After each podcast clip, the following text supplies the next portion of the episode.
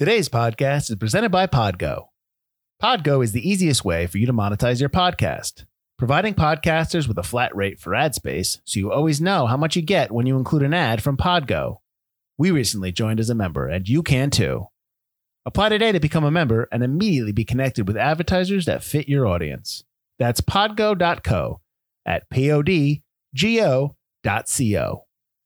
And don't forget to don't laugh.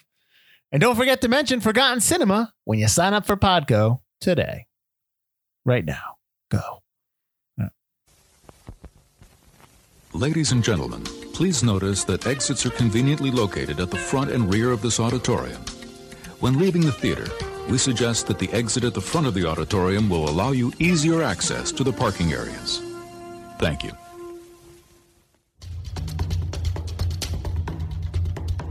Season 5 begins! Nice. The season of the audience. This is going to be a good one. Because this is not a forgotten gem. Today we are doing Mike Field's favorite movie. No, that's incorrect. How you let some guy talk to you like that? You never once did I smile. Never once did I laugh. While I watched this movie with my mouth agape, I could actually feel my soul leave my body. Hello, I'm Mike Butler. And I'm Mike Field. And you're listening to the Forgotten Cinema Podcast. As you may know already, each episode we highlight a film that, for a variety of reasons, was forgotten by audiences. Whether it's because a more popular movie was released at the same time, or the movie simply didn't catch on with an audience in its initial run. But this season, we're not picking the movies. You, the audience, have selected our films. We're going to discuss what we love, like, or maybe not like about your movie. But we thank you for sharing your passion for the film. And as always, we recommend that everyone revisits the movie we're talking about this week. You never know. You could discover your own forgotten gem. Grocery store clerk Simon occasionally sells drugs from his cash register at work. If you enjoy our podcast, please. All right, do it again. If you enjoy our... You got to do it all the way from the top. All right. You don't have to. That's all. I'm just kidding. God. If you enjoy our podcast, please feel free to let everyone know by rating, reviewing, and subscribing on Apple Podcasts, Spotify, or wherever you're listening to this podcast. Grocery store clerk Simon occasionally sells drugs from his cash register at work. So when soap opera actors Adam and Zach come looking for ecstasy on a quiet Christmas Eve, they're surprised to find Rana covering his shift. Desperate for money, Rana decides to become an impromptu drug dealer, unaware that Adam and Zach are secretly working for obsessed narcotics officer Burke. This is the movie. Go. All right. Nice. What are you looking at me like that for? That synopsis got a blue. It did. It stunk. The synopsis is completely not. It stinks. It's crap. So go. I guess I don't know. I'm just gonna go in. I'm gonna go into the facts. We can talk about what happens in the movie, but that synopsis is not good. Just give you a heads up right there, because it completely dismisses one of the vignettes in the movie. Go came out in April 9th, 1999. The magic year of great films, right, Butler? That's right. This is smack dab in the middle of it. I sent a tone there. Go is 102 minutes. It's rated R, had a production budget of $20 million, which is surprising because I would think it would have had less. It felt like such an indie type of film. They messed up a lot of cars. Maybe. Yeah. Opening weekend, it made $4 million, domestic $16 million, and then worldwide $28. So obviously not a big hit. It's a cult classic, but it's not a financial success. And it's actually a critical hit. It had a lot of, critical acclaim as well. A lot of critics like this movie. Sorry. Okay. Again, sensing a tone. There, production company was Banner Entertainment and Saratoga Entertainment, distributed by Columbia Pictures. So this came out on the 9th of April. It came out up against Never Been Kissed, the Drew Barrymore romantic comedy where she goes undercover in a high school and then hooks up with one of the teachers. Also, I like Never Been Kissed. Never Been Kissed is not bad. It's not. And then the Twin Dragons. I can't remember. Is that a Jackie Chan movie? It might be. I'm not sure. I thought it was. Anyways, the week before, on April 2nd, you had the Out of Towners. That was the Goldie Hawn, Stephen Martin movie. Mm-hmm. Cookie's Fortune and Following in a limited release. And the reason why I have Following there is that is whose first movie? Christopher Nolan. Correct. And that was before anyone knew who Christopher Nolan was. And that's a good movie. It is a very good movie. Yes. It's very indie, but it's very good. Yes. The week after April 9th, April 16th, you had Life. That is the Martin Lawrence and Eddie Murphy movie. And Goodbye Lover. In a limited release, you had Friends and Lovers, SLC Punk, and Hideous Kinky. So you actually don't have a lot of. I mean, Out of Towners is a big film because you have Martin and Goldie Hawn in there, and Cookie's Fortune had Glenn Close. So you had some kind of content and competition. Wow, I can't remember. Life came out in '99. I feel like Life came out after that. A lot of stuff came out. A lot of stuff came out. It's funny because everyone talks about how '99 is like the big year of movies. I just talked about was the magic era of film, and like none of these movies are ever mentioned in any of that. Okay, regardless, this movie was directed by Doug Liman, and he is obviously from Swingers, Edge of Tomorrow, and The Bourne Identity. Written by John August. He has done Big Fish, the Charlie's Angels movies, those two movies with Drew Barrymore. He did more recently did the Aladdin movie, the remake, and he also wrote and directed a movie called The Nine, starring Ryan Reynolds, which I don't know if you've never seen that. It's actually not that bad. Which one is that one? That's the one. It's Ryan Reynolds. It takes place in L.A. and Melissa McCarthy. It's like different stories that kind of interconnect. It's a little nonlinear. Is it the one where he's got like that sim diamond over his head and some of the promos? I don't remember. No. But anyways, okay. It's not that bad. I remember liking it. Two composers who had BT. I don't know who that is. He's done the Fast and the Furious. What's funny is that it was like the Fast and the Furious. And I was like sitting there going, which one was that? Because they're all named that. He's done The Core and Blade 2. And then you had Moby stepping in. The only other movies really that I could really put Moby were Southland Tales and The Saint, but he's obviously done a bunch of shorts and he's more known as a musical artist. So the end credits of every Bourne movie that has happened. True, correct. But Doug Liman. I wonder if that's why Doug Liman put him in Bourne. Doug Liman was also the camera operator here, so he's also a cinematographer. So he was doing double duty here. He has done that as well in movies that he's directed in terms of Swingers and Fair Game, which was the Valerie Plame movie with Natalie. I'm blanking on her name. Married to Leif Schreiber, where she was. I know Natalie Wood. No. Natalie Portman. No. Natalie Morales. I don't even know who I'm talking about. That is that her name? I'm at a Natalie's. I don't know who Leif Schreiber is married to. Really? Not anymore. I think they're divorced. Like that matters. Like I should really be worried about that. We got to know our celebrity goss. Come on. Not Natalie, Naomi Watts. My God. Now, you know what I've noticed is that you don't cut out my blur by my mistakes. You know that? When they're funny, I don't cut them out. And I don't. I cut. But you cut out all yours. When I make mistakes, I keep them. You cut out a lot of yours. My mistakes are quiet. I go, shoot, I messed up. And I just look for it. You make a big how to do about it. I'm like, because I think you're going to cut them out. This is not. You have made this an uncuttable bit now. Damn it. Anyways. So anyways, Fair Game started Naomi Watts. And I don't know where. Oh, because Doug Liman did the photography for that. Produced by Matt Freeman and Mickey Liddell and Paul Rosenberg. Freeman has done Murder.com and Shelter. Liddell more recently did Judy, The Miracle Season, and Anthropoid. And Paul Rosenberg had the last one he had was The Addams Family. Edited by Stephen Mirione. He has won an Oscar for Traffic, for editing Traffic. He also was nominated for an Oscar for Babel and The Revenant. He's also done Suburbicon and Birdman. So obviously he's done a lot of... Suburbicon is the Coen brothers one? Suburbicon is, they wrote it. They did not direct it. I believe Clooney directed that. Oh, okay. I believe. So we have a big cast here. Katie Holmes plays Claire. She is, if you know her, she's Joey Porter from Dawson's Creek. That's where she first made her bones. She was in Batman Begins, Pieces of April. Sarah Polley as Rana. She is from the Dawn of the Dead remake. She's also in The Sweet Hereafter. And she was nominated for Academy Award in Writing for Away From Her. Desmond Askew is Simon Baines. The only reason I have his last name there, I'm going to get to it. He's from The Hills of Eyes. He was in the new, what was the Roswell TV show? The first one. The first Roswell TV show was probably. Was it in 2000? Probably in the 2000s. Yeah. Okay. So he was, it looked like he was in a season of that. Okay. Nathan Bexton as Manny from Nowhere, the Greg Araki film, The In Crowd, and Psycho Beach Party. Scott Wolf as Adam. Scott Wolf is obviously famous from Party of Five, a TV show. He was also in Double Dragon, White Squall, and he's also more recently I don't know if he's the dad or not, but he's in the new Nancy Drew show that's on WB. Oh, I don't think that's come out yet. Oh, really? I think it's supposed to come out. If it has come out, I missed it. It's been out. Okay.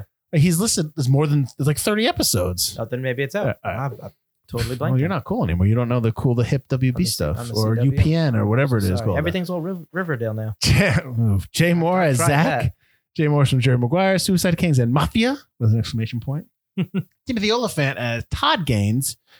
And the reason so they have a character Todd Gaines and they have another character named Simon Baines. Is that you think that was like mistake? Baines and Gaines? Yeah. Anyways, I don't know. Oliphant's from the Deadwood TV show Justified as well on TV, The Girl Next Door, and he's in the upcoming Fargo season that's coming up. Oh, he's going to be in this Yes. William Fichtner as Burke from Crash, Armageddon, Black Hawk Down, and more recently, he's been on the TV show Mom. Taye Diggs as Marcus. Now, Taye Diggs had a big year in 1999 because not only did this movie come out, but he did The Best Man, House on Haunted Hill, and The Woods. We had four films that came out in this year.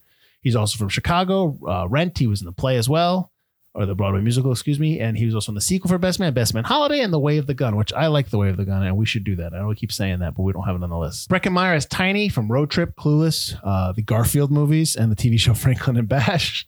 James Duvall as Singe from ID4. He was Randy Quaid's son in that movie. Gone in 60 Seconds and Donnie Darko. And then you had Jane Krakowski as Irene she's in the TV show Unbreakable Kimmy Schmidt, 30 Rock, Ally McBeal, and then Melissa McCarthy. This is actually her first movie. Oh, is it her first movie? Yeah. And I forgot she was in it. When she pops up, I'm like, hey, I forgot she was in that. Yeah. Exactly. All right. So before we get into Go, this was recommended to us and suggested to us, obviously, because we are in season 5 of Audience Choice by Andrew Morgan. He's our friend from the Nomcast. And before we go on and go into everything that we liked or maybe didn't like about this movie, Andrew's going to let us know why he chose this movie. And I guess, I don't know. So Andrew, take it away. Hey, Forgotten Mikes. Hey, everyone. This is Andrew Morgan, the host of the Nomcast, the Netflix original movie podcast. And I am delighted that the Mikes took me up on one of my several suggestions, as I am a relentless pest, and put the 1999 indie crime dramedy Go on their list to discuss this season. I like Go for a few reasons, but the main overriding reason is the director, Doug Liman. Simply put, Doug Liman is the man. He makes wildly entertaining films that engage audiences. He moves his stories along at a frenetic pace. He makes movies pop off the screen. For anyone who has seen The Bourne Identity, The Edge of Tomorrow, or Mr. and Mrs. Smith, you know exactly what I'm talking about. And this movie, Go, catches Liman coming off an indie hit with one of my all-time favorite films, Swingers, and right before he becomes a bigger name with Bourne Identity. And weirdly, this film has elements of both of those other films while not being as successful. It has the pop dialogue, party backdrop, and indie spirit of Swingers, while also having the faster pace, intensity, and car chase action like Bourne. Another way it's like Swingers is one of the best things about the film, the soundtrack. It's super 90s with some fun classics to really punch up a scene. I mean, it has one of my favorite No Doubt songs, which was made specifically for the film. It has Fatboy Slim, Eagle Eye Cherry, Len Steal My Sunshine. Okay, that maybe not be a selling point. And it also has, obviously, the signature rave music, which was so big at the time. It also has a remix version of Magic Carpet Ride to kick in the Las Vegas car chase scene. The soundtrack is absolutely awesome. And the cast is also supremely 90s, with young actors like Katie Holmes and Scott Wolf, who were very popular on TV at the time. But it also has actors who I still really like to see to this day, like Timothy Oliphant or Jane Krakowski or a young Melissa McCarthy's here. So why is this movie forgotten? Well, like I said, for Liman, it's his sandwich film between two of his signature films, Swingers and Bourne Identity, and he still makes hit films to this day. So this movie can be easily overlooked when you look at his body of work. And also, this movie came out in 1999, one of the best movie years, especially in the last 30 years. And this movie came out at a really tough time. It came out the weekend after The Matrix and 10 Things I Hate About You. And it went head to head with Drew Barrymore's Never Been Kissed on the weekend it was released. So it's easy to see why it was swallowed up, especially when you consider a lot of those films were also aimed at high school and college age kids.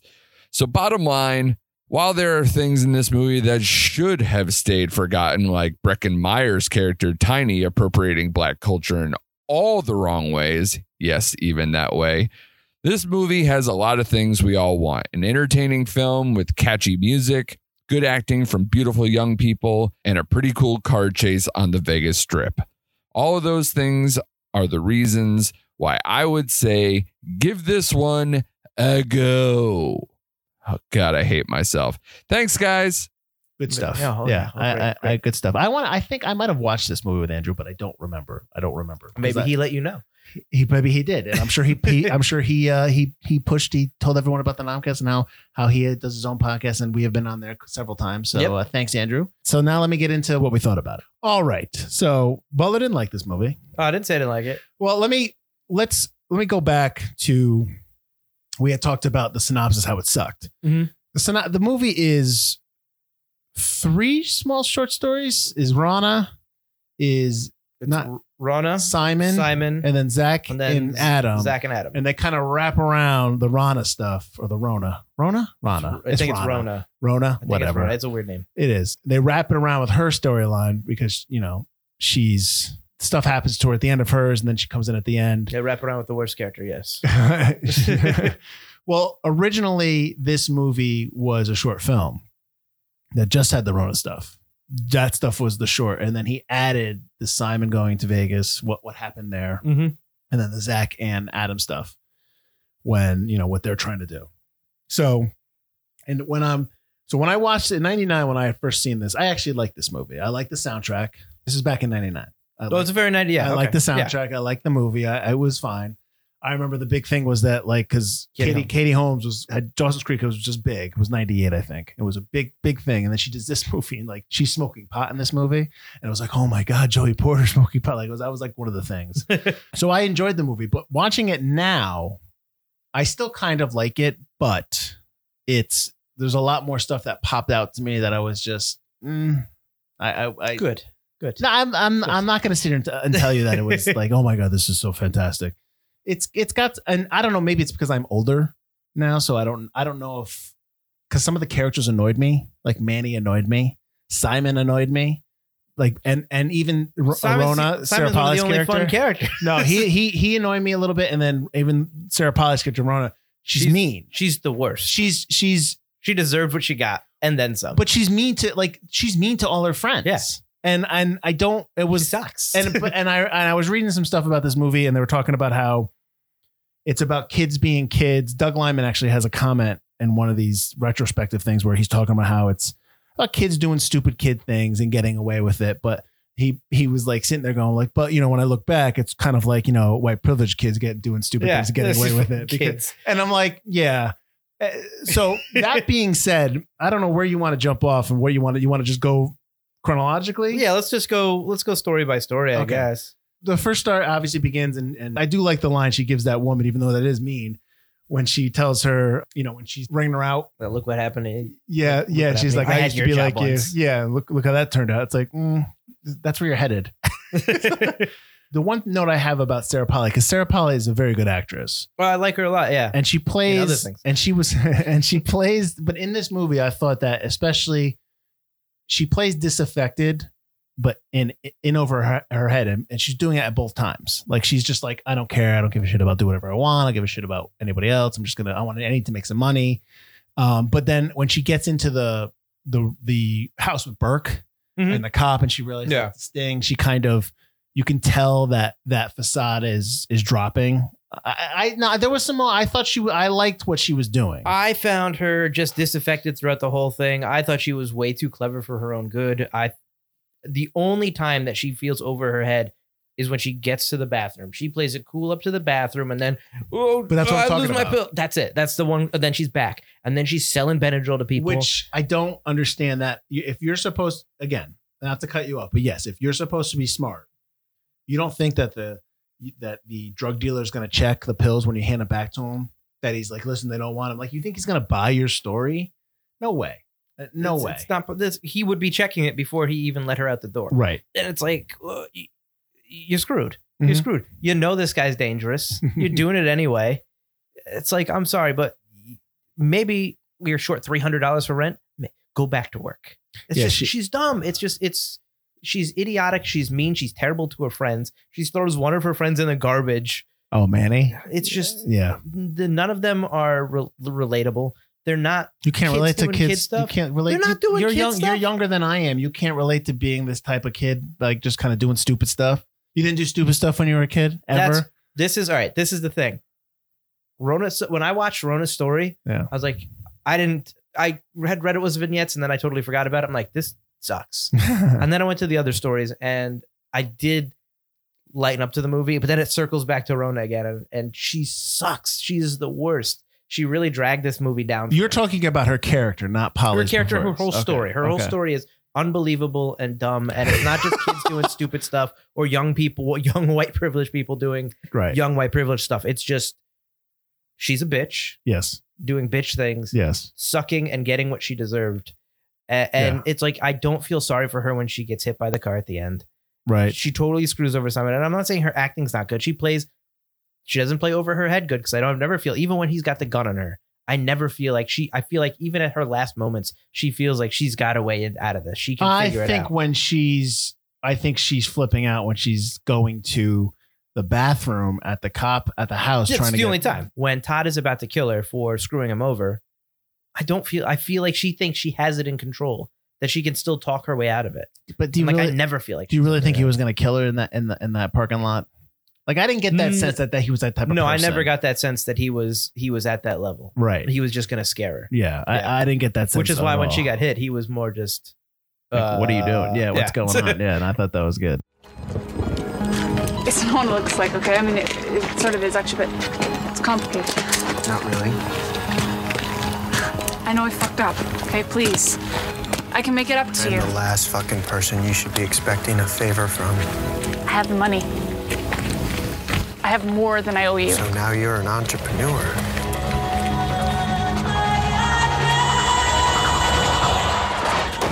It didn't make any sense that he was going to do that. And like, I'm trying to figure out, like, I liked Oliphant in this movie. And the only reason he got this movie is because he got fired from Practical Magic. He has a story that he talks, like 2 or 3 years ago, he tells a story on one of the talk shows. And he says that he got hired, and it was one of those Hollywood things where you get hired.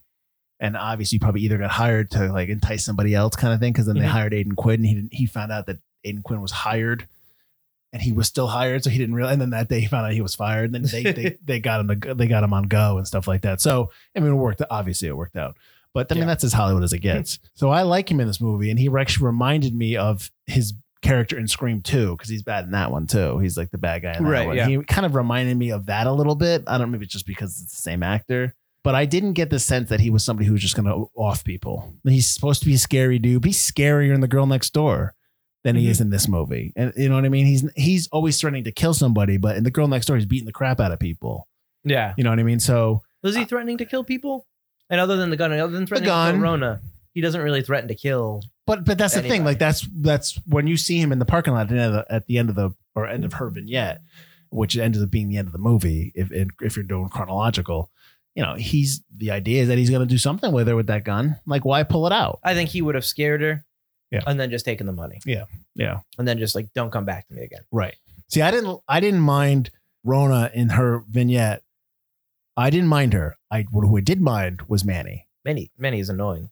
Very annoying. And again, these are all three friends, and he screws her over by taking, I don't know, 3 pills or 2 pills. He takes the 2 pills because Todd said when he gave the pills to Rona, this is medical grade ecstasy.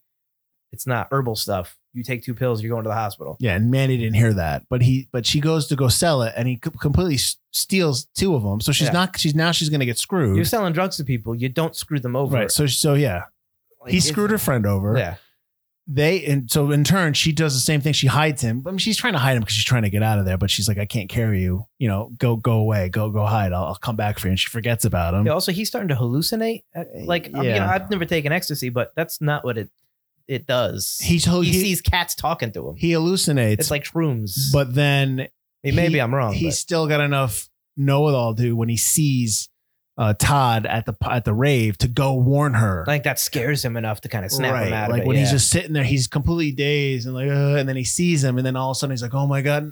I mean, it's convenient. Yeah. It's definitely convenient. Never mind the fact that she trades Claire as collateral when she goes to make the deal. She trades her best friend to basically be what? Murdered or raped or whatever. Well, I think she didn't anticipate that to happen, but yeah, maybe. Come on, he's a But I wondered why Claire would be friends with these two. Like, I wondered why she would be with them, because she doesn't seem like she's anything like them. She's probably, as much as I don't want to defend Rona's story because it sucks. Not to say I don't like this movie, because I do like the next 2 vignettes. she's probably was friends with them when they were younger, kind of got dragged down to their level because she remained friends with them. Mm-hmm. Doesn't necessarily participate in everything they do. Right. But enough to that she's kind of one of them. Sure. The one thing I also say about Claire's character is that there's an inconsistency, and maybe I'm wrong, and you can tell me if I'm wrong, but throughout her story and whenever you see her, she's kind of annoyed. She's always just annoyed at Rona. She's annoyed at Manny. She's just kind of going along, like you say. Yep. Like, but then she has a moment where she see you, because she starts off the story. It's her dialogue that starts off the entire story, and you don't know who she's talking to. The Christmas present monologue. Right. And she's like, which is very indie, like, let me give you a monologue. Right. And then, but that's at the end, because that's when she sees the drug dealer, Todd, and they kind of connect, and then she makes out with him. And I don't understand that moment, because I don't get, she's never acted that way throughout the entire movie until that moment. And then, so if that's supposed to be something that's true to her and unreal, and then all the stuff that happens because Simon returns and she gets annoyed and she leaves, but we never go back to that. And even when Rona at the end of the movie pops up and she's just staring at her, Claire's staring at her, because she's like damaged and she's limping, and the look on Claire's face is like, what is wrong with you? And then she's like, where's Manny? And then and we got to believe this is a few hours later when essentially Rona was dead. Right. And now she can walk and limp, and she's barely she's got just a slight limp and a scratch on her head. Right. And there was a chunk of her scalp in a windshield in the third vignette, which we'll get to. But yes, that's right. Just the inconsistency. Although I don't necessarily not believe in Claire making out with Todd, because you know, although he was kind of like, do you want to fuck?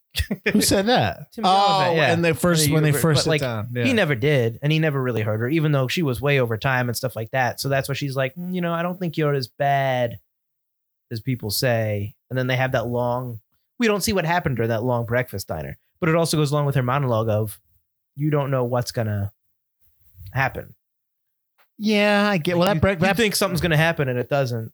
That breakfast diner is more known for his take on the family circus, which I agree. I hate the family circus. The family circus is lame. I agree. It's very bad. So his whole spiel about the family circus is something that a lot of critics mentioned in their reviews, and a lot of people remember. But I've never seen this movie before, and I know about that scene. Right. I was like, oh, this is the movie where that scene's. So what do you have against the family circus? Okay, you sit down and read your paper. And you're enjoying your entire 2-page comic spread, right? And then there's the family fucking circus, bottom right-hand corner, just waiting to suck. And that's the last thing you read, so it spoils everything you read before it. You could just not read it. I hate it, yet I'm uncontrollably drawn to it. So let's go. Let's jump to the second vignette. Thank God. All right. So Simon and his buddies, which is Marcus, Singe, and Tiny, go off and they go to Vegas, and they have, you know, what always happens in movies and never happens in real life. You stumble into a three-way with two women. It's the prequel to The Hangover. Never happens. Not that me and you were out there looking for that to happen, but it never happens. It's always convenient. I love that he wakes up in the trunk and it's just them messing with him. Yeah. You passed out the whole time, man. Right. So let me tell you why I don't like Simon. You can, they're all bad people, but because that's the thing. Like you tell him not to do something. He just does it. He doesn't care. Like, you know, when they go to the strip club and no hands, and he causes the problem, and his little scuzz bucket. Yeah. Right. but he gets away with it because he just stumbles into good luck. Mike, everyone gets away with everything, and they all deserve to die. They're all the worst. The actors are the least worst, and even they're bad. It's just no one in here deserved to make it out of this movie alive, and yet somehow they all do. I want to know what Marcus, what training he has to be able to pull the weapon out and just fire willingly at the truck that's coming at them. At that point, he's got no choice. He doesn't do well. What if he killed them? The other guys were about to kill him. They don't know that. They maybe were going to beat him up. This is a ridiculous story. That's like The Hangover. I was okay with this story because it was dumb and ridiculous. You know, when Simon gets the two girls, and he's already British, but I love that he's already British. So he's already got an accent that he can use on women, but he chooses to use an Irish accent to woo the women. I thought that was very, very interesting. And that he could master tantric in one, just knowing. Yeah. You didn't come Tantric. Tantra, baby. Yeah. Give me a break. Well, I enjoyed that. It was dumb. It was over the top. And I was like, this is at least not. Rona's story is so 90s. So is independent. This? Okay. Just garbage. This is, again, kids being kids. No one's fucking like that, man. It just, it really, I'm done. Like, you're up to 1999. At this point, you're probably 95 to now, to then. This is all the stories you get is this Rona crap story. And it's just like unlikable people, uninteresting camera, uninteresting lighting, just okay. Like a character that doesn't exist. Everybody sucks. It's just like, oh, and throw in some 90s songs. I hated Rona's story so much that when I got to Simon's, I was like, at least this is fun. It's like a proto hangover. It's super unbelievable, but it's not taking itself seriously. Okay. I'm probably nitpicking the Simon stuff. He really bugged me because if he was a friend of mine, if I'm there with guys and Simon's a guy and a friend of mine and he's doing all this stuff that's getting like, dude, what are you doing? It would annoy me. That is the one thing though. Like obviously it's over the top, but everybody's got that one friend that like kind of ruins everything. Okay. So yeah. Maybe he's supposed to be like a heightened version of that. True. Like you never really get the sense of the other two friends of Tiny and Singe because they have they ate the shrimp. They ate the shrimp at the cut and they got sick. Don't eat that shrimp; it's filled with iodine. Yeah, and they had the runs or whatever. But like I did like the when Breckenmeyer's at the when Tiny is at the buffet and the woman's there and he's like, "Damn girl, you done?" She has to walk away. Yeah. That made me laugh. That still made me laugh. I like the line about in the elevator is like, "Did I tell you I liked your coat?" Oh right. Like, and he's telling Marcus that. He's like, no, you didn't. He just starts laughing. Yeah, he just laughs. Yeah, exactly. At least I don't look like I'm from Hawaii. And there's two times where he's in the bathroom and somebody mistakes him for an attendant. And this is Marcus. And then they're outside the car. That's when they get their car. And the guy throws him the keys. Yeah. Like, keep it close by. And it's like, I wondered if, I think it was because his jacket was yellow, like the people that work there. Oh yeah. But I also think they were doing a racial thing there too, because Marcus is black and they're just obviously people's assumptions that he works there, which is an asshole. Yeah, exactly. Which, you know, is ridiculous. Yeah. Not ridiculous in that no one believes that. I believe that would happen. Although I will say that when he threw money, I still would have taken that money. What money? Because the Southern guy throws him the he tip gave him money. $1. I would have taken money for the slots, man. So you know, that vignette ends and then we go to the next one, which this is the only one, the Zach and Andy stuff, which doesn't fit with. I view this movie as there's three main characters, Claire, Rona, and Simon. Okay. Would you agree with that? Claire doesn't get anything. Claire gets nothing. Claire just kind of gets scraps of Rona's stuff. You see her at the end. She has the tag in the beginning of the movie that we talked about, the little monologue. I would say it's almost like four stories because I would say Claire is the main character in the second half of Rona's story. Claire's us, right? Claire's the audience kind of watching, outside watching in kind of thing. No? I just like the Zach and Andy stuff it doesn't feel connected in any way, except that Rona appears in there. You know what I mean?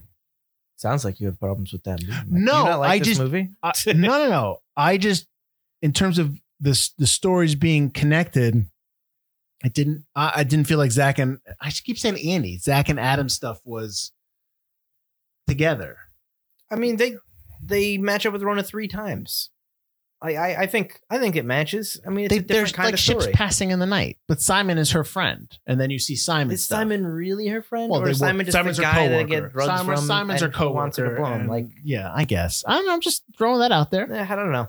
I felt like I enjoyed the story, so I like Fichtner. I like Jay Moore.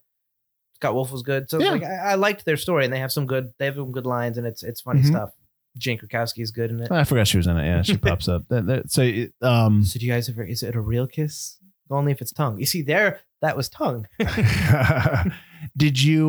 Because you hadn't seen it before. I already knew what he was trying to push them, the Confederated product stuff.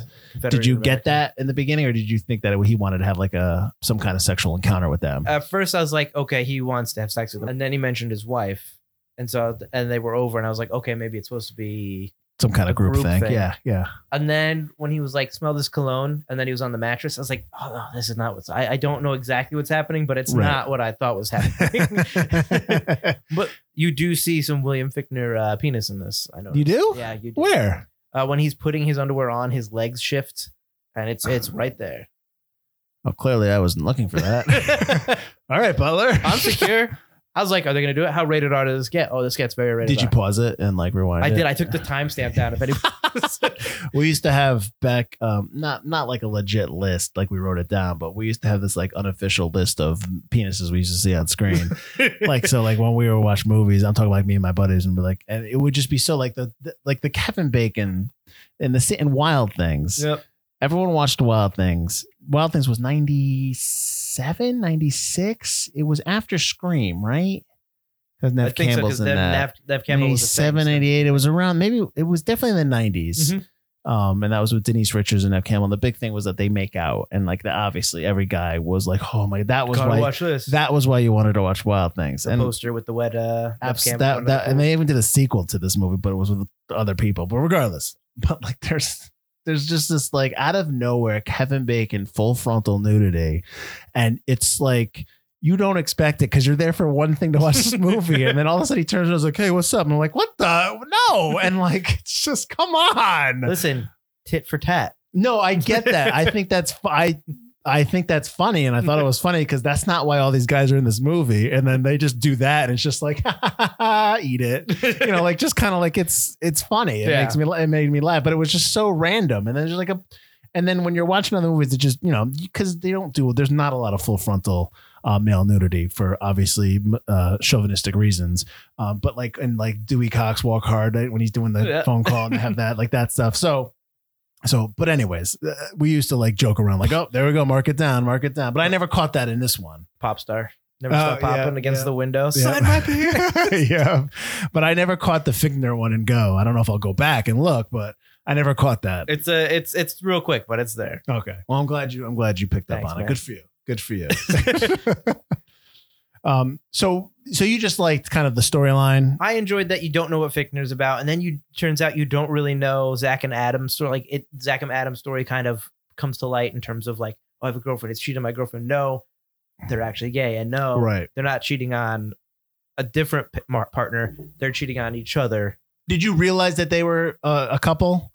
Not at first. Okay, when did you figure that out? When Katie Holmes basically says, "Oh, right, okay, I'm like, yeah, they're not." Oh, maybe they are. Okay, all right. No, I didn't, because at first I just thought that Scott Wolf's character Adam was sleeping with Zach's girlfriend. Okay, all right, because he was like, "Oh, you saw something." Well, then they did a good job of kind of like tricking you there, right? Do you remember being tricked when you saw it? Or do you remember? Honestly, it's been so long ago. I don't remember. I probably was the same way when you were. I like the way they handle finding out. They're both. When they're in the line. That's it. Oh man, he just gives really great head, and he's like, "What? He was awful. He was the worst." At one point, I actually had to grab him by the ears, and I retrained him from the throat up. When was that? It was around October. You know, it was after October that he got better. That's funny. And everything like it's funny because they use the rave as like where everyone goes, like that's like the big thing, but they don't really not really at the rave that much, you know. They aren't, and they never do. Which I mean, it is cliche, but if this movie is going to be cliche, then they might as well do that. Like at one point, they all kind of are in the same shot together. Yes, and they never do that, which is cool because that is cliche. But again, on the other hand, so much of this movie is cliche. Yeah, that just do it. Because even if it's cliche, I always like that. Oh, I hear you. So like, you want to have that. Like they do a line where they say the title of the movie too. They say go? When Simon's having sex in the second video, they're like, "Did you go yet?" Oh, right. And I was like, "Ha!" Why would you say that? Yeah, I guess that makes sense. Yeah. So did you know that Christina Ricci was going to play Rona, and then she dropped out? Would you have preferred that? I think Christina Ricci is really hot, so yeah. But that's not why it would. But is that really a reason why you should say that you would prefer that? Maybe because she's a good actress, Butler? No, because Rona's character sucks, so it doesn't matter. I don't care how good you are; you cannot play that character well. It's just written well. Well, she plays Wednesday Addams well when she's disaffected. Yeah. But again, Wednesday Addams, that's not a real character. Mm-hmm. It's a cartoon character in a way. Mm-hmm. So yes, that's her only emotion. That's fine. Mm-hmm. Rona's supposed to be a human being that we're supposed to believe, we're supposed to somewhat latch onto, and you can't. And it's not the problem with the actor portraying the character. It's a problem with the character and the writing in itself. One of the, not that I'm not listening to you. I was I was still thinking about William Fichtner's penis. One of the things in this movie that maybe affected why it didn't do well. I mean, I honestly don't know why it didn't perform well here. I would think this movie would have done well in the theaters, but regardless, that its foreign financing fell through because the quote was that there was no bankable white male star to sell overseas, basically. And then Columbia stepped in and finished funding the movie, which I guess, I mean, when you're thinking about money and how to make money, yes, that's kind of something that comes up. And then I started thinking about it, like, well, there really, I guess there isn't, because Simon is your other lead, quote unquote. I mean, this is really Sarah Polly, and I mean, she's on the poster. It's really her. You know, you can have. It's definitely her. If you have to pick a main character, it's her. She bookends the movie. Right. So, yeah. Right. So then Simon would be your second guy, and he really isn't somebody that, because he's not known. He's not a name back then. I mean, even when I saw this back then, I knew who Timothy Oliphant was. I'm surprised you don't put Scott Wolf on the front, though. I knew Scott Wolf is not. He's not a main. You probably tried to pitch Scott. Well, we got Scott Wolf from Party of Five. Yeah. Who cares who you put on the poster? Right. You can put her. Say Jay Moore. On her, you can, like, hey. Yeah, because Jay Moore had done Jerry Maguire at this point. So you could say, hey, we got Jay Moore. What was Jay Moore's show? That was I don't know. I don't remember when the Jay Moore show was, but it was around. It might have been around that time, because this was 96. It was Jerry Maguire was his first movie. So it could have been before that or after. I mean, I could look it up if you want. It doesn't matter. I still think you put Scott Wolf on the poster next to Sarah Polly. You probably, it's like, hey, we got these people. I wouldn't have been surprised if there were mock-ups and they were like, this is what the posters look like. This is what like when we did King Creole and the posters have the banana lady on it. And it's like, she's a nobody, but she's in that, skin tight, sexy banana dress. Right. Put her next to Elvis, even though they don't really share the scene together. Well, in the poster for the movie in itself, you have Sarah Polly in the front. You actually have Timothy Oliphant in the back with the gun, like he's like crouched, and then you have Katie Holmes doing this pose that I can only describe it as a '90s disaffected. What are you looking at pose? Yeah. So I guess they tried to push Oliphant as the bankable white star, but he's the bad guy, so you can't really do that. Or he's not he's an anti-hero or whatever. He's not a good guy. Although he is. It's funny at the end when they're trying to shoot Simon's arm and he's like watching, and the guy, I can't do it. He's like, oh, come on. The gun goes off. Oh, I'm fine. And they know it would have been good to see him working with them. When at the end of the movie, when Rona comes back and she's like, and Claire's like, where's Manny? Mm-hmm. It would have been good to have Simon there with the cast or something, kind of in the arm of the sling, whatever. So this movie was shot for 25 straight days from 8 p.m. to 8 a.m. It was an all night shoot. I was thinking that because the grocery store is definitely like you're shooting at the grocery store at night, closing it down. Mm-hmm. Yep. I mean, I guess technically they probably did the stuff in the morning when they were clocking out because in the beginning of the movie, he's trying to get her to work, and it's obviously day. Yeah. So obviously that was sometime in the morning, but yeah, no, can you imagine just because you're like a vampire at this point on day 24 in this movie, you're just kind of, you've opened up a whole new world. I'm surprised they actually shot on the strip. That surprised me.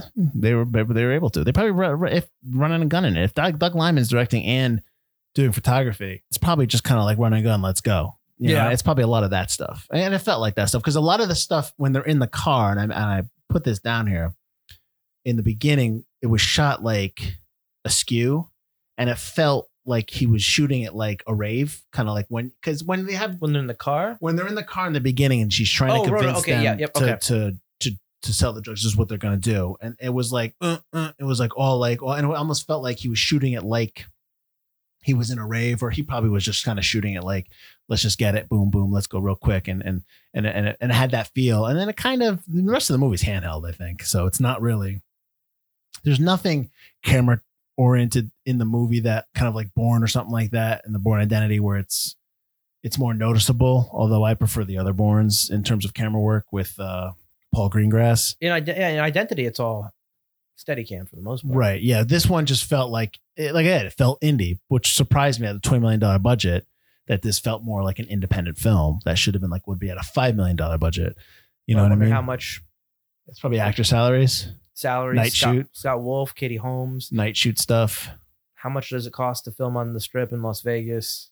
True. The cars that they destroy, although they're not great cars. Well, the truck is a nice looking truck. When they're getting chased by the truck on the strip, they pass a parked police car at one point. You see it. I'm just like, but I see the car. I didn't notice that. I was like, where are the fucking cops? Yeah. And then they pull up. Yeah. But I know they were blocking everyone from, so they could do the scene. But I noticed that, like, you just went past a parked police car, man. Come on. But whatever. It's probably just, for the movie, get it done. Yeah, I mean, so you like everything but the Rona stuff. I'm okay with everything but the Rona. I'm not saying that this is, I'll say this, I would not have chosen this movie.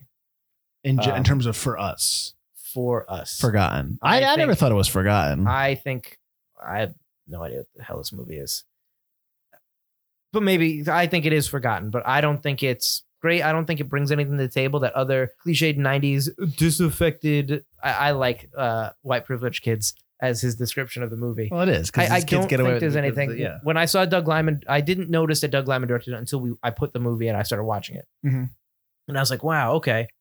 Doug Liman directed this. I like Doug Liman. Doug Liman directed, John August wrote it. Those are two big names. So I was like, oh, okay. And I like Timothy Olyphant. Yeah.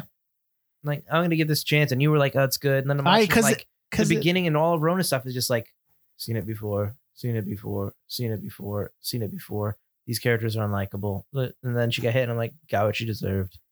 Well, maybe if you were in your, because this movie was 99. So Morgan is probably a teenager at this point, or 19, 18, 20. So right. He can relate to it. That I'm talking about Andrew Morgan, who recommended that he can relate to this movie probably a little bit more. I was 24 when this movie came out. So when I'm watching it, I'm obviously younger too. So I think watching it back then, this is one of these movies where back then I had a different reaction to this movie where as I am now at 45, there's some stuff in here that maybe the kid stuff doesn't hold up. The stupid stuff doesn't hold up to me. It's so stupid. It's unbelievably stupid to the point where it's like, but I don't want to discount that, because then what I'm doing, what every other older person does is, oh, you're just a kid. Don't be stupid. But you did stupid stuff when you were a kid. Now, granted, we didn't do this much stupid stuff. It's an extreme. I wasn't firing gun. But I went to Vegas, and I really didn't do that much dumb stuff when I went to Vegas. Nah. I mean, I wasn't looking for strip clubs and stuff like that. I wasn't doing any of that. And when the bouncer tells you not to touch, you didn't spank with both hands, waiting to get broken up. Well, that's the one thing with Simon, cars and taking drugs. Well, that's the one thing with Simon, when they go to when they go into the club and Marcus tells them, "Don't order champagne. We cannot afford it. We cannot afford going. Don't order." And he does. And it's just like, I thought you can't afford it, because his character just gives into his vices, his basic urges. That's his thing. And are we to assume that he stole the credit card? No, I think that at first I was like, "Oh, he stole it," and then when he's talking to Simon, I'm like, well, and then later on with Simon, I'm like, you know what? Simon probably did give him the card just to get the discount. You mean Todd gave Simon the card? Todd gave Simon the card just to get the discount. But it's a credit card. But it gets him that discount. He still said, oh, we'll pay with cash. We just get the... But he uses the card at the... Oh, okay. But no, at the point when they go to the strip club, then he's screwing Todd over. Right, okay. Which is probably why Todd was like, oh yeah, here's his address. Go ahead. You want it? No, there's traffic. Or no, he's like, there's construction over this. You might want to... Go in the back roads. Why don't you just take him over there to kill him yourself? So... One of the things that bothered me about Simon's story is, so Simon recommended that they go to this club because Todd told him about it. And on the phone, Simon's like, what was the name of this club? Blah, blah, blah. The strip club they go to. It's like, okay, let me write this down. Okay. Oh yeah, that's the name of it. But then they get there with Marcus, and all of a sudden Marcus just knows about the club anyway. Yeah, it's true. Well, maybe he just knows about clubs. This was Simon's first time in Vegas. So every club's got the don't buy the champagne. That's pretty much standard, I would assume. I'm going to tell you right now, I am not. I've been to one in my entire lifetime. And the only time I went into there was because we had to go in there because we were all together, me and my friends. And the other friend wanted to make out with this other girl. And he's like, oh, just go make out with the car. Go do something. And I'm like, well, so we ended up going to some stupid strip club, which was ridiculous. So he could make out with this girl. And then 2 minutes later, he walks in. And I'm like, well, what's going on? Oh, yeah, she's just kind of bored. I'm like, what? So anyway, so I'm not experienced in all that stuff. I'm sorry. I apologize. I wish I could be more deviant. I watched movies basically because I'm a big nerd, apparently. Yeah. So I've told. I'm not as much of a nerd as you. I at least have that, right? All right. So I still like that. I mean, because this movie has been on. I've seen it on HBO or Stars or whatever. So I've seen it already like I have never. I had seen it before '99. I mean, excuse me, after '99. Not a movie I forgot about. So I never really watched it again. So I will say that I'm glad that I could revisit it. I still enjoy some of this stuff. I agree with you about a lot of the points you made. I understand why Morgan. I'm sure Morgan had some really good points why he liked it. And I still kind of like this movie. I don't hate it. I don't have as much vitriol as you do. Listen, it ended up being an okay movie. But I agree with you. She's not nice. She's not a nice character to her friends. But the movie's telling you, yeah, but they're friends. You know what I mean? Yeah, I'm just having a tough time trying to figure out why it's forgotten. Because I don't think it's forgotten. I don't know why we're, other than like it was an audience choice. I can't tell you why it's forgotten because I don't think it needs or why it deserves a second chance. Maybe because I don't know if it does. Well, I don't think this. That's my thing. It's like, well, this movie is for a younger audience. It's about kids doing stupid stuff. But kids now are not going to relate to something that kids did back in the 90s. Because that's a different time. I also don't think that kids did this back in the 90s. I think this is just too extreme. Well, not the kids that we care, not the kids I hung out with, apparently. I also think that in terms of it being forgotten, it's very much like many other indie movies of the time. Mm-hmm. So if you didn't watch it then and you watch it now, again, like I'm watching it now, I'm not saying the movies that came after it were just like this. The movies that came out during this time were a lot like this. And so it just kind of becomes another VHS on the pile of 90s indie teen VHSs. Well, it's definitely, that was one of the notes that I had read, that when it first came out, people considered it to just be another 90s film, another film that we've already seen this movie. But then as time went on, it became a cult classic because people really enjoyed a lot of it, like the writing and the directing style. So it kind of moved ahead of that. That's fine. I just can't find anything that really differentiates it, sticks it out above the rest in terms of that. It's kind of like, especially Rona stuff, it's like trying to be Requiem for a Dream light. Like if it went that way, it would maybe be more a little like depressing and maybe a bleaker world, and I would have enjoyed it more. Although also not enjoyed it more because it made me feel like crap, like Requiem for a Dream does. But no, please, Requiem for a Dream is a whole different experience. Yes. Yeah, exactly. All right, so thanks, Andrew, for suggesting it. Thanks for sharing. I'm sorry that Butler's a jerk, and he was more concerned about Fincher's penis than anything. So if you fast forward and pause to 1 hour 42, and then you really pause, go a couple of frames. Nice. So we're obviously coming towards the end of our audience choice season. Next week will be our, I can never say this word right, penultimate. I thought it was just penultimate. Is it penultimate? Okay, penultimate episode. We are going to be doing the movie Juice, the 1992 movie Juice starring Tupac Shakur and Omar Epps.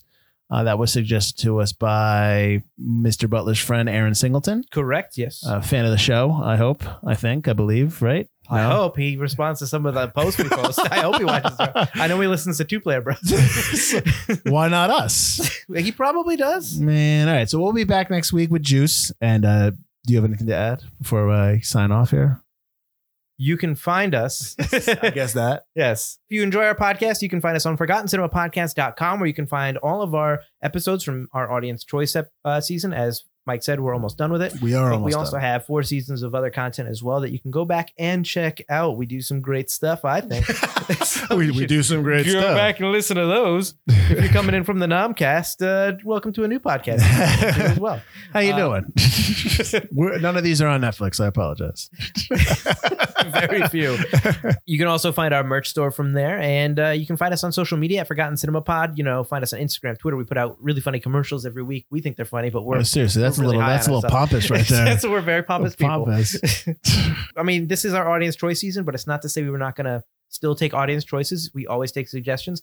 Shoot us an email or comment on our social media posts. Let us know what you guys want us to watch, and we'll put it on the list. We got a long list, but we'll get to it. Make sure it's got some plenty of penis in there for Butler so you can check it out. Absolutely. I'll tell you those frames. And if you like our podcast, feel free to rate, review, and subscribe wherever you're listening.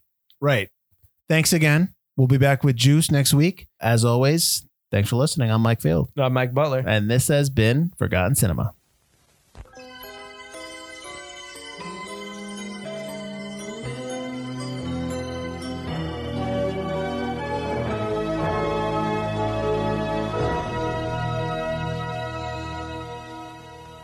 So you got some X-Men? I want to take 2 and talk to cats. I'm going to take 3. Ugh, Manny. We didn't even talk about him that much. They do whippets in the back. I couldn't stand that stupid Macarena thing he was doing too. The dance, the stupid dancer. I didn't like Manny. He really bugged me, he's like that one friend who just like, just go away. There's no redeeming quality to you. You told me this movie would be good.